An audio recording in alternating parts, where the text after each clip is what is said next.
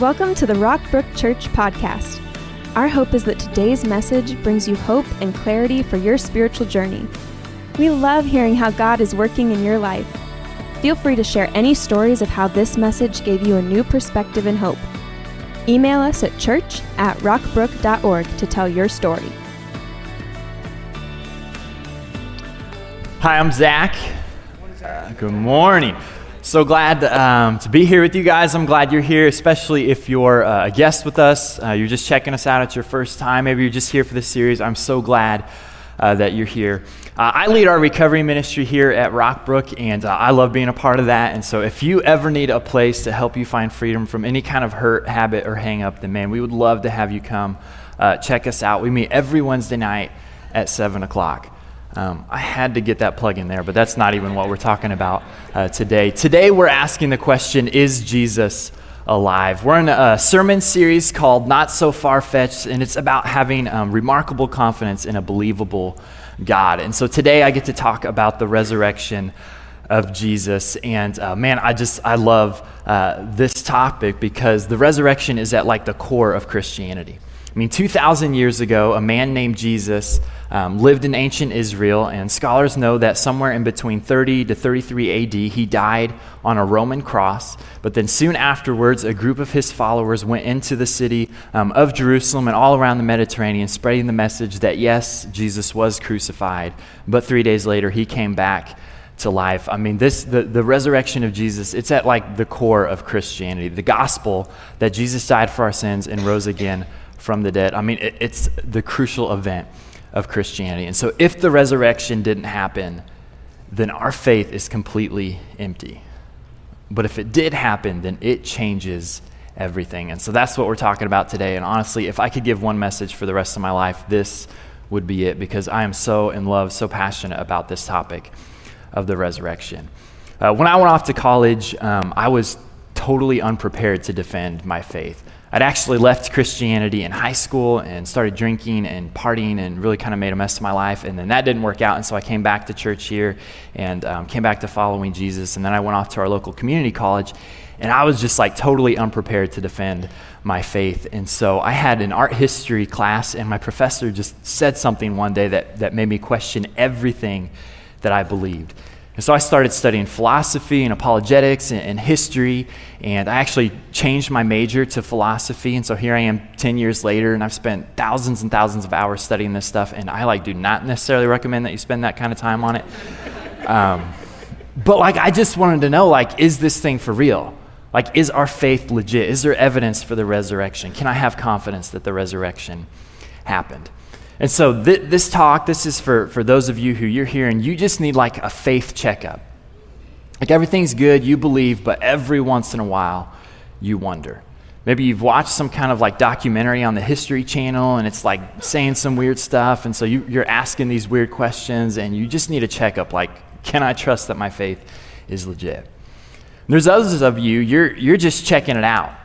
I mean, maybe you didn't really grow up in a religious home. You don't seem to care one way or another. You're just like, my philosophy of life is just to have a really good time. And then when I die, I'm going to deal with whatever's there when I get there. And, and, I'm, just, I'm just checking it out. You're not even sure why you're here. Someone promised you that, you know, they'd buy you lunch if you came or told you that you're going to meet. Yeah, they said you're going to meet someone cute. And so that's why you're here. And you're, you're just checking it out. But then there's a third category of people, and for you, you've already decided that, like, I've already checked out of faith.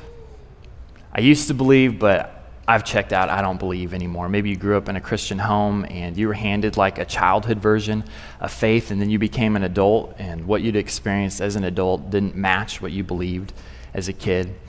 Perhaps you went through some kind of tragedy, or someone close to you went through, through a tragedy, or maybe you had a prayer that went unanswered, or maybe like me, you had a, a, college professor who said something that just made you question everything. And so for you, you, you've just decided, like, I'm checking out of faith. And if that's you this morning, then man, I'm so glad that you're here. And, and if I'd been through what you'd been through, then I bet I would believe exactly the same thing that you believe.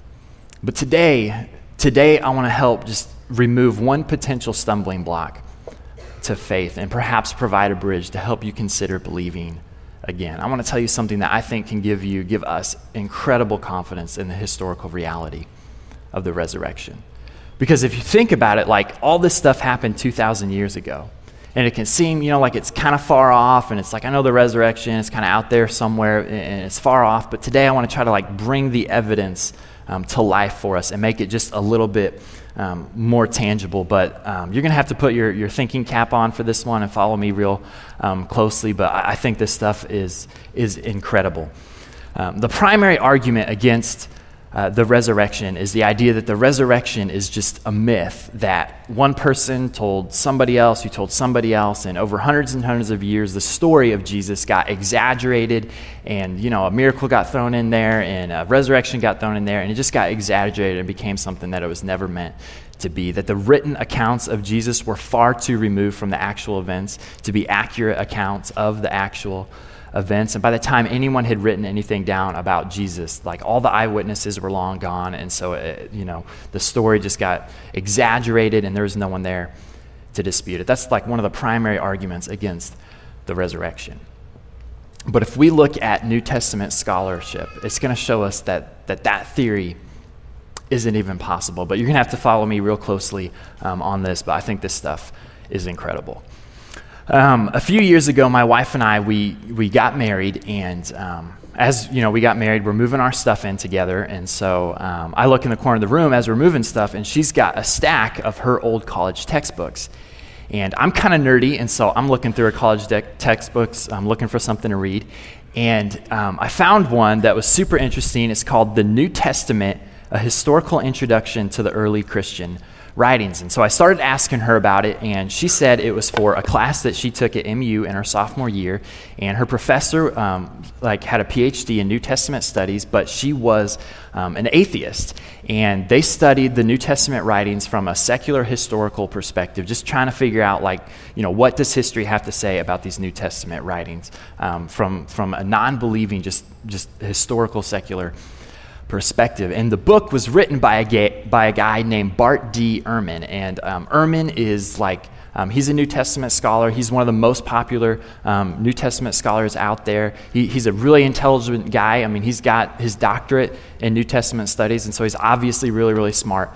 But Ehrman is um, a non believer he's an atheist. He, he doesn't believe the Bible's inspired. He doesn't believe Jesus um, was resurrected from the grave. He, he actually tries to find some kind of alternate theory as to explain why people came to believe in the resurrection. But he, he's an atheist, but he studies New Testament documents for a living because there's all kinds of New Testament scholars out there. Some are Christians, some are non Christians, and there's everyone um, in between. But they study these documents as if they're historical documents, just like, just like any other um, document, trying to find out, you know, who wrote it, why'd they write it, um, when and where, because the Bible is not just a book, but the Bible is actually a collection of multiple different documents that were collected, and later on they were put into a single collection that we now have as our Bible. And the New Testament specifically, it's not a book, but it's a collection of multiple different documents of different biographies of the life of Jesus and different letters written in the first century. And, and, and, what's interesting is that all these, these documents in the New Testament that we have are dated to be written in the first century. I'm talking like between 0 and 100 AD. To which that's supposed to ring a bell, and we're supposed to say, yeah, but I thought the resurrection was a myth that one person told another person over hundreds of years. It's just this myth that got exaggerated. But scholars date the New Testament documents to, to have been written in between 30 to 60 years after the crucifixion of Jesus. In fact, we've got a timeline that I want to show you. And these dates I literally pulled directly from Ehrman's book. And remember, this guy is, he's a non believer. He doesn't believe the Bible is inspired. But this is how Ehrman um, dates the, the books of the New Testament. Now, all scholars, um, believing and non believing alike, they agree that John was written about 95 AD. And all scholars on all sides of the issue know that the letters of Paul were written in, in the 50s and 60s. And everyone agrees that um, Jesus was crucified somewhere in between 30 to 33 AD. Now, there's a little bit of argument as to when um, Matthew, Mark, Luke, and Acts were written. Christian scholars think that they were written just a little bit earlier, but you know, guys like Ehrman, who are, who are non-believers, they think they were written a little bit later, and these are his dates. But all of these letters are, are written 30 to 60 years after the crucifixion of Jesus. Now, guys like Ehrman, who are non believers, they doubt the authorship of the Gospels. They don't think that John was who John says he was, and they don't think Matthew is actually one of the followers um, of Jesus. I think they were, but, but Ehrman um, doubts it, and, and that's okay. You know, he's just doing his job. But what's interesting is that even if you doubt the authorship of the Gospels, these are still the four earliest accounts that we have to the life of Jesus, and every single one of them clearly talks about the resurrection of Jesus. And now you may be thinking, yeah, but I mean, you're kind of like using the Bible to prove the Bible. I can't trust the Bible. But remember, the Bible is not just a book, but it's a collection of multiple different documents written by different people. And so these serve as different sources, um, different pieces of evidence. And they're all talking about the resurrection. And so even if you don't believe that the Bible's inspired, and I'm, I'm not asking you to believe um, in the inspiration of Scripture today. We're going to do a, a, talk on that in a few weeks, and you should come back um, for that. But even if the Bible isn't inspired, and I think it is, I think that if that you can rest your life on this book and it's going to hold you up and you're not going to regret it. But even if you don't believe that the Bible is inspired, and, and you just look at the New Testament documents like historical documents, just like any other, you still have to wrestle with the fact that these documents were written within 30 to 60 years after the crucifixion of Jesus, and they're all pointing to his resurrection. Now, that's an amazing fact, and this theory that this thing is hundreds of years old, that's not even possible. It's not even possible. But there's more. There's more. It gets better than that. There's a guy named the Apostle Paul. I bet that you've heard of him.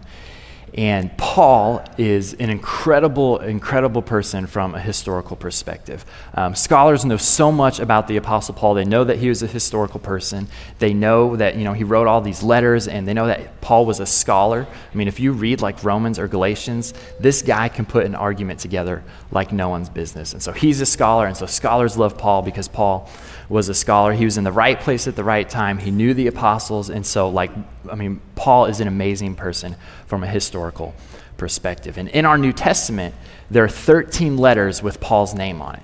Now, I think Paul wrote all 13 of those letters, and most um, Christian New Testament scholars think Paul wrote all 13 of those letters, but atheist scholars think that six out of the 13 letters someone else had written, and they just put Paul's name on it so that they can sell it better. And, and that's fine, and that, that's what they believe. They're just doing their job. They're just looking at these things like historical documents. They don't think they're inspired. I mean, that's just where they're at, and that's okay. But what's interesting is that there's a group of letters that they call the undisputed Pauline epistles. And basically, everyone knows that Paul wrote at least these seven letters that he wrote Romans, 1st, 2nd Corinthians, Galatians, um, Philippians, First Thessalonians, and Philemon. Now, don't miss this. Every single one of these letters, except for Philemon, every single one except Philemon, that scholars know he wrote, and scholars know that he wrote it in the 50s and 60s AD, every single one of them explicitly mentions the resurrection of Jesus on multiple occasions. I'll give you an example. In uh, Paul's letter to the Galatians, in the first line, the first sentence, this is what Paul writes. He says, Paul, an apostle sent not from men nor by a man, but by Jesus Christ and God the Father who raised him from the dead. I mean, this is the first sentence of his letter, and he's already talking about the resurrection of Jesus. And scholars think that this was written in like 50 to 57 AD. And then Romans, um, Romans 1, verse 4, Paul writes this. He says, And who through the Spirit of holiness was appointed the Son of God in power by his resurrection from the dead, Jesus Christ our Lord. And so, what this means is that even if the Bible isn't inspired, even if you can't wrap your head around, around that today, the resurrection cannot be the result of myth making, of legend, because within 20 to 30 years, Paul's already writing about the resurrection of Jesus. And scholars know this on both sides of the issue. Now, obviously, atheist scholars, they, they doubt that the resurrection actually happened. They try to so- find some other theory to explain why people believed in the resurrection so early, but their theory has to match the evidence. And the evidence, the fact, is that within 20 to 30 years, people are already writing about the resurrection. The undisputed letters, I mean, they don't prove that the resurrection happened with 100% certainty, but I mean, we don't even have 100% certainty that George Washington was a real person. But it's really good evidence. I mean, this is, this is incredible evidence. They don't prove that the resurrection happened, but what it does prove is that belief in the resurrection was alive by the 50s and 60s, 80s. And so, whatever theory you try to come up with to try to explain away that belief in the resurrection, it has to take place inside of that gap. It has to take place inside of that gap. And, and that's just, I think that alone gives us incredible confidence that we can, that we can know that the resurrection happened. But there's more. There's more. Scholars think that preserved in one of Paul's letter to the church um, in Corinth is this really early creed of the earliest Christians. In other words, um, the early Christian church, they would create these creeds to help transfer information. Now, a creed is like um, a really carefully crafted series of statements that's usually really, really memorable. It's got like a cadence to it. Um, it's kind of like a, a, Taylor Swift song that gets stuck in your head for six weeks. Um, yeah, it's got like a little cadence to it because um, they wanted to transfer really important information. So if you memorize something in like a poem form, it just sticks in your brain and you don't forget it. Because in the first century, most people didn't know how to read or write. I mean, only 12% of people in the first century could read or write. And so the early church would make these creeds so that they could teach people important information. Um, I'll give you an example. Most of you probably know this creed A, B, C, D, E, F, G, H, I, J, K, L, M, N, O, P, Q, R, S, T, U, V, W, X, Y, and Z. And then we even put uh, an ending to it. Now I know my ABCs. Next time, won't you sing with me. Now, why on earth would someone want to take the alphabet and put it in that order into that cadence? It's because they wanted to teach really important information to a group of people who didn't know how to read or write kids. And so they created this creed to, to, transfer this really important information. And what scholars tell us, what New Testament scholars tell us, is that the early church would, would create these creeds and that Paul would often quote these creeds of the early church and he would put them in his letters. And I want to share um, my favorite one with you today. And this is probably the most popular um, early Christian creed. It's in 1 Corinthians 15. This is what Paul says. This, this isn't the creed. This is him warming up to the creed because it's so good that it needs, it needs a warm up. But he says, Now, brothers and sisters, I want to remind you of the gospel I preached to you. And so he's reminding them of something that he had preached to them um, previously. So uh, I want to remind you of the gospel I preached to you, which you received and on which you have taken your stand. By this gospel you are saved if you hold firmly to the word I preached to you. Otherwise, you have believed in vain. And so scholars know that Paul wrote um, 1 Corinthians in like 55 AD, and that three years previously he had visited the city of Corinth in 52, and he planted a church there um, in the year 52, and that's when he taught them the gospel. And that's where he um, uh, gave him this message, the gospel that he is now reminding them of in his letter three years later. And then he says in verse 3 For what I received, I passed on to you as of first importance.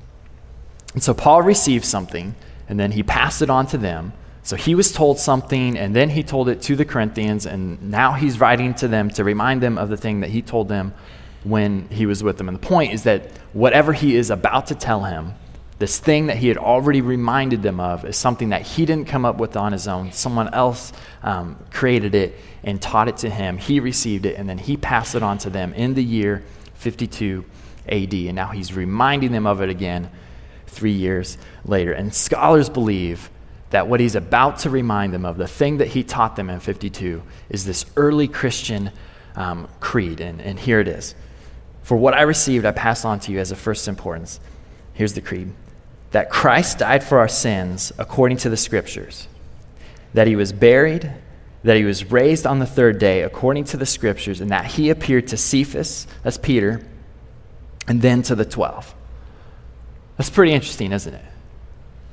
You guys don't think that's interesting. Um, I'm telling you, man, this document is incredible. I hope I can convey to you, I don't know if I can, but I hope I can convey to you how incredibly important this early creed is um, of the church. It's, it's, it's amazing. This is like an amazing piece of evidence. Um, it kind of loses um, a little bit of the cadence when you read it. Um, in English, but when you're reading it in Greek, it kind of stands out to you a little bit. But you can even see in English that, like, the first and the third line, they parallel each other at the end. They say according, they end with according to the scripture, and they all start with that, like every line, and that, and that, and that, and that.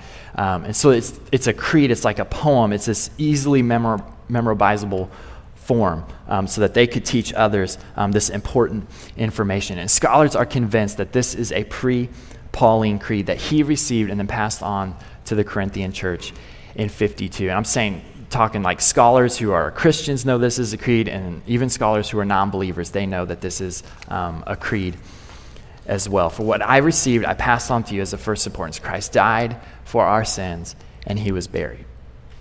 And now no one, no one debates that Jesus was crucified. There was a time in history in like the 1800s where people doubted whether or not Jesus was actually a historical person. But then after that, all these scholars flooded the market and they started studying history. And then now they're like, and people on all sides of the issue, they're like, no, we know Jesus was a historical person. And we know that he was crucified somewhere in between 30 to 33 AD. I mean, no reputable scholar doubts um, the crucifixion of Jesus. But then you get to the part that everyone argues about that he was raised again on the third day, and that he appeared to Cephas and then to the twelve. Now, I don't want you to miss this word appeared.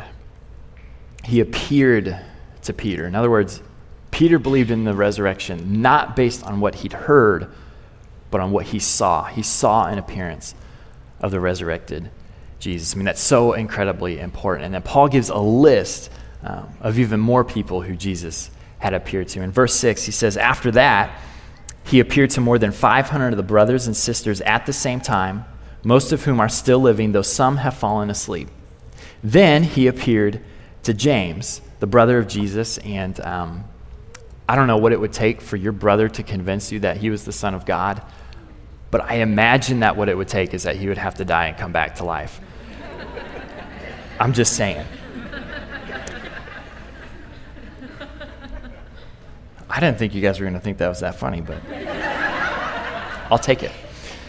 Then he appeared to all the apostles, and last of all, Paul says, he appeared to me as to one abnormally born. I mean, you, can't miss this word appear. This is so incredibly important, meaning that we saw Jesus with our very own eyes. This isn't just something that we heard, but we've seen him directly. I mean, this is so important. I'm going to come back to that. But what this creed means is that Paul, and, and others, the people who created this creed, they believe that Jesus rose again from the dead within 22 years of the event. And even more than that, they believe that Jesus rose again from the dead based on firsthand, direct experience. Not something that they heard, but something that they had seen. That Jesus appeared to Peter, that Jesus appeared to James, Jesus appeared to, to the 12, and last of all, Jesus appeared to Paul himself. Now, 22 years, historically speaking, is like nothing. You guys ever heard of Alexander the Great? Alexander the Great was a, a king of Greece and an incredible military leader, and we know all this stuff about Alexander the Great. But what's interesting is that the earliest documents that we have for Alexander the Great were written 400 years after he died. And nobody doubts that Alexander the Great lived. Nobody doubts that all the things he did, that he was a king of Greece. But the earliest stuff we've got on him is 400 years. And so I'm telling you, 22 years is nothing. Now, I'm 30 years old. And so for me, 22 years is two thirds of my life. And I mean, if I was eight and something significant happened to me, and then 22 years later, someone tried to change the major details of this significant event in my life, like I would know that someone was messing with the real story. And so 22 years is nothing. And, and what's even more amazing is that there's other churches that Paul planted even before the Corinthian church. He planted one in 44 AD, which is like 14 years later. Paul's already preaching the gospel that Jesus was resurrected from the grave. And so that gap just keeps getting narrower and narrower and narrower. But it gets even better. Because the next question that we need to ask is okay, where did he get this creed? When did he get it? And who did he get it from? What's so interesting is that we know so much about the Apostle Paul. We know that Paul was a persecutor of the church, and that one to three years after the crucifixion of Jesus, he converts to Christianity on um, the road to Damascus. And a lot of scholars think that that's when Paul received um, this First Corinthians Creed in Damascus right after his conversion. So, somewhere between one to three years after the crucifixion, Paul receives this creed. And then there's other scholars who say, no, he received it three years after that when he visited Peter and James in Jerusalem, because Galatians 1, Paul tells us that he visits um, Peter and James three years later after he's converted to Christianity to learn the gospel from their perspective. This is what he says in, in Galatians 1.18. He writes, Then after three years I went up to Jerusalem to get acquainted with Cephas and stayed with him 15 days. I saw none of the other apostles, only James, the Lord's brother. And what's interesting is Paul uses um, the Greek word istoresai um, to say to get acquainted. And istoresai, I mean, it sounds like our word history, and it means to get a historical account or to inquire into something. So, in other words, three years later, after Paul converts to Christianity, he visits Peter and James with the intent of, of learning the gospel from their perspective. He's like, I, I want to know what you saw. Tell me, what did you hear? Tell me, did you see Jesus alive from the dead? And so he meets Peter and James, and he's like, I, I want to know this thing um, from your perspective. And so, whether it was um, at his conversion or three years later, Paul received this creed sometime within one to six years after the crucifixion.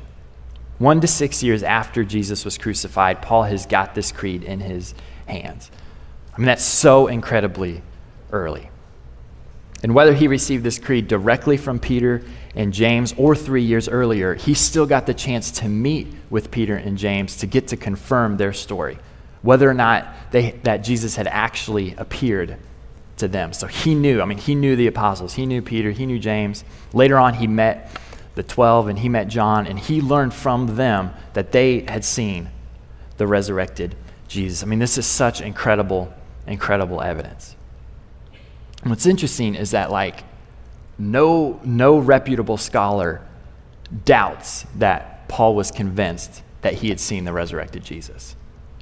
No one doubts that Paul was convinced that he'd seen the resurrected Jesus. No one has ever accused Paul of being a liar.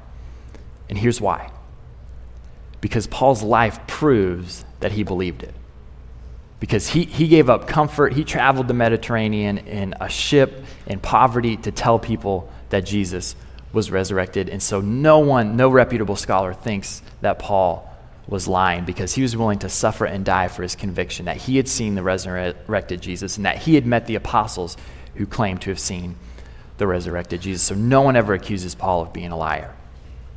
And no one accuses Paul of being crazy.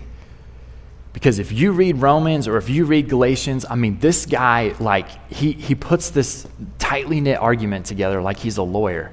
I mean, he is such a scholar, he's a genius, and so, like, no one, no one accuses Paul of being crazy. And so they're convinced that he was convinced that Jesus was resurrected, that he wasn't telling a lie, and that he's not crazy. Now, look up here. Look up here. Don't miss this. It, I, I, know this stuff is, is kind of heady and um, it could be hard to, to grasp. And so if I've been unclear or anything like that, um, look up here. I'm going to summarize the whole point. And if you want more information on this, um, if you give me your email, I'll send you um, a paper that I wrote on this that explains all this in more depth. And there's a ton of resources in there of other guys who are way smarter than me who can explain it uh, much better. And you can get those books and learn as much about this as you want. And so um, that'll be great. But th- this is kind of like heady stuff. And so if, if you've been spacing off or if I've been unclear, if you've been counting the boxes behind me, um, look up here. Don't miss this. I want to summarize the whole, the whole point of this. The resurrection of Jesus is the most important event for Christianity. I mean, it's the event that launched the church into existence. The resurrection is the message that the apostles clung to, that Peter and James were, were willing to give their life for. I mean, Acts says that there's 120 followers on the first day of the church, and then they flooded the city of Jerusalem and eventually all around the Mediterranean, spreading the message that Jesus is alive. Now, Luke tells us it happened this way that in Acts 2, that on the first day of the church, Peter walks into the crowd and he's, he says this that God has raised this Jesus to life, and we are all witnesses of it. I mean, that's the story of the church. That's the event that launched the church, the resurrection, the core of our faith. That we had seen the risen Jesus, and it gave them boldness to tell everyone they knew about it, even in the face of suffering and death.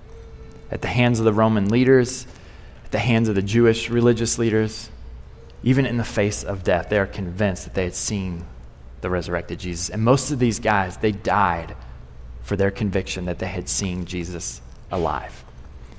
To which you could say, yeah, but I mean, people die all the time for what they believe, and they could be wrong. But don't miss this word right here witnesses. They were witnesses. Do you know the difference between just a believer and a witness? A believer can believe something and end up being wrong, but a witness, a witness, they know whether or not their belief is right because they had seen it for themselves. The unique thing about a witness is that their belief is based on what they had directly experienced. And so if they were wrong, they would know it. I want to try to be clear with this, so I'm going to give you um, a modern example. Have you guys seen this photo before? That's a picture they have. It's a picture of Nessie, or the Loch Ness Monster, and this is called the Surgeon's Photo. It was taken in 1934, and quite a few people came to believe in the existence of the Loch Ness Monster um, because of this photo, because like they didn't have Photoshop back then, and so like it had to have been real. But the real story is that this is actually a toy submarine that a guy named Christian Spurling created as part of a prank, and then later on in life, he admits um, that he made the whole thing up as part of a hoax. Now, the people who believed in the existence of a Loch Ness monster based on the photo, they didn't know that they were being fooled. They had no idea because they weren't there to directly experience whether or not it happened. But the guy who made this up, he knew that it was a lie because he was there directly creating this thing. And so, I mean, he, he knew it was a lie, and that's why he later admitted it. And so here's my point people can willingly die for what they believe is true, and they can end up being wrong. But people are not going to die for what they know is false. If you're a witness, your belief is based on what you'd seen. And so if you haven't actually seen it, then you'd be lying. And so you probably wouldn't die for it, let alone a group of people who all claim to have seen the resurrected Jesus. I mean, if, the, if this whole resurrection thing was a hoax, if it was a lie, then Peter and James and Paul and, and the 12 and all the people who claim to have seen appearances of the risen Jesus, they wouldn't be willing to die for it because if it was a lie, then there's no way that they would die for a lie because they would have known that it was false because they would have been the ones to make it up. But history tells us that they did die that they gave their lives. They, they, they lived in poverty to spread the message that we are convinced that Jesus is alive from the dead because we've seen him. And I think that the best explanation for their conviction that Jesus was alive and that they'd seen him is that it actually happened. I mean, this is incredible evidence. Like one to six years. One to six years, there's already documents saying that people had seen Jesus alive from the dead. Not based on what they'd heard, but based on what they'd seen. So if you're here today and, and you just need a faith checkup, I'm telling you, you can have incredible, incredible confidence that the resurrection is a historical reality because, I mean, we've got such early documentation. And I just can't believe that these guys would be willing to give their life for something that they know was a lie. If you're here today and, and you're just checking it out, my advice to you is keep checking it out. Keep investigating because if the resurrection happened, it is the most important event in history, and it's not something that you should ignore. And if you're here today and you've already decided that, like, I- have checked out of faith, I mean, what do you do with this? What do you do with this evidence? And, and I mean, you can come up with another theory if you want. And, and, I get that because, like, when people die, they typically stay dead. And so you can come up with, um, Yeah.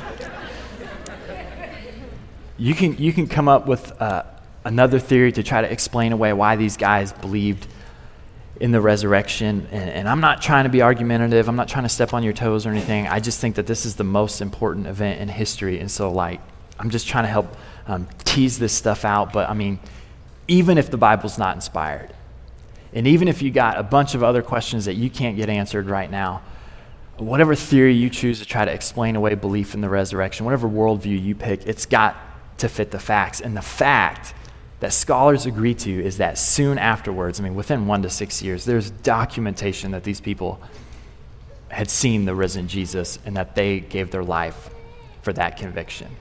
And I'm telling you, I, am like, scholars do not even debate this fact that the early believers believed they had seen the risen Jesus. I mean, I didn't make this up. You can Google it. In fact, I've got a, um, a quote from Ehrman.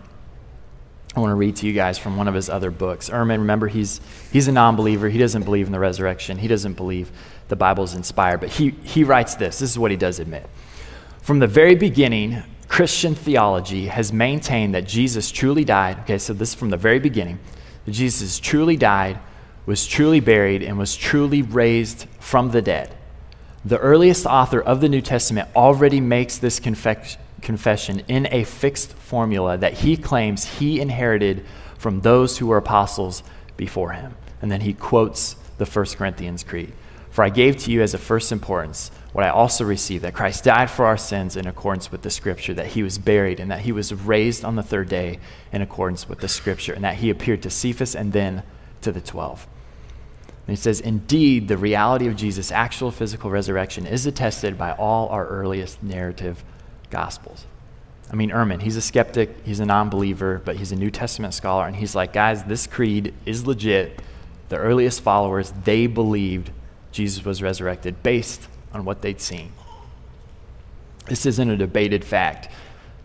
Unbelieving scholar, I'm not talking about just some guy on YouTube, but like the people who actually study this for a living they know that Paul believed he'd seen Jesus, Peter seen Jesus, based on firsthand appearances. They don't debate that. But I know that there's one smart person out there. And I'm just going to talk to you for a second, whoever you are. And you're, you know, you're, you're smart and you're tracking with this and you're like, you know, you know, you're following with the argument, but you're thinking, okay, Zach, if there's really such amazing evidence for the resurrection, that even non believing scholars agree to, then how come the non believing scholars don't just believe in the resurrection? And that's a good question. And here's their answer. And here's Ehrman's answer. This is what atheists think. Their answer is it doesn't matter how much evidence you give me for the resurrection, because resurrections are impossible. Miracles, by nature, are impossible. And so it doesn't matter how much evidence you give me, it doesn't matter how much my theory falls short and can't explain why people believed in the resurrection. My theory is always going to be better than your evidence. It's always going to outweigh it because resurrections are impossible. Miracles just don't happen. And if you're here this morning and, and you've got that worldview, I mean, I get you. I, I went to a secular university. I studied philosophy there with a bunch of atheists. Like, I, I understand that worldview. And if you're walking into this conversation already thinking that, that resurrections are impossible, here's what I have to say to you. Of course, resurrections are impossible. That's the point.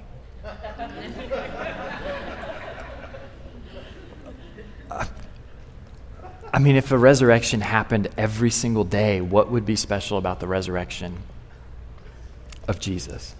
It's because resurrections are impossible that we can know that Jesus was the real deal. And, and, if you can't believe in a resurrection today because you can't allow miracles into your worldview, like I, I respect that, I really, really do.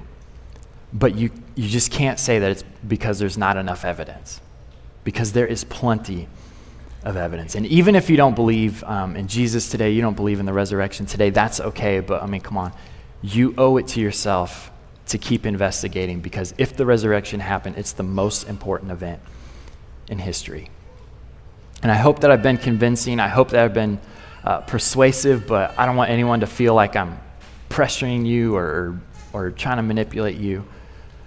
I just think that this is the most important thing ever. And I mean, it changes everything. If the resurrection happened, it changes everything.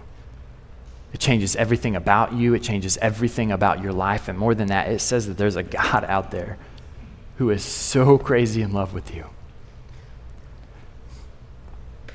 that he would send his son to die for you. And that three days later, he came back to life. And that he can bring you to life as well. So, my question for you is what is stopping you from believing that? Because there's, there's plenty of evidence. I think you should just jump on in. And the evidence, I mean, it's there and it can only take you so far, but then the next step has to be a step of faith to where you say, I believe Jesus died for the world's sins, and more than that, I believe he died for my sins, and I believe he came back to life. And if you're ready to make that decision today, um, we're going to pray in a second. I'm going to lead you in a prayer. And if, if you're ready to make that decision, just to say, Jesus, I believe you died for my sins and you came back to life, then just pray this in your heart with me. Let's bow our heads. God, thank you so much for everything you've done for us. Thank you for sending us Jesus as a sacrifice for our sins. Thank you for his death, and more than that, thank you for his resurrection. To those of you who you're saying, God, I'm just going to go all in. I'm going to trust in you. I'm going to trust you as my Savior. Pray this in your heart with me. Say, Jesus, I know I've sinned. I know that I've messed up. And I know that I'm accountable to you for that. But I believe that you came to earth and you died for my sins so that I could be forgiven. And I believe you came back to life. And I'm trusting you as my Savior for my forgiveness, for eternal life. And to the best of my ability, I want to spend the rest of my life chasing after you, getting to know you more, serving you, and falling more in love with you, Jesus. Jesus, it's in your name we pray. Amen. Thanks for joining us today. We would love for you to get connected to what's going on at Rockbrook. Visit us online at rockbrook.org for service times, small group information, and other ways you can discover your purpose here on earth.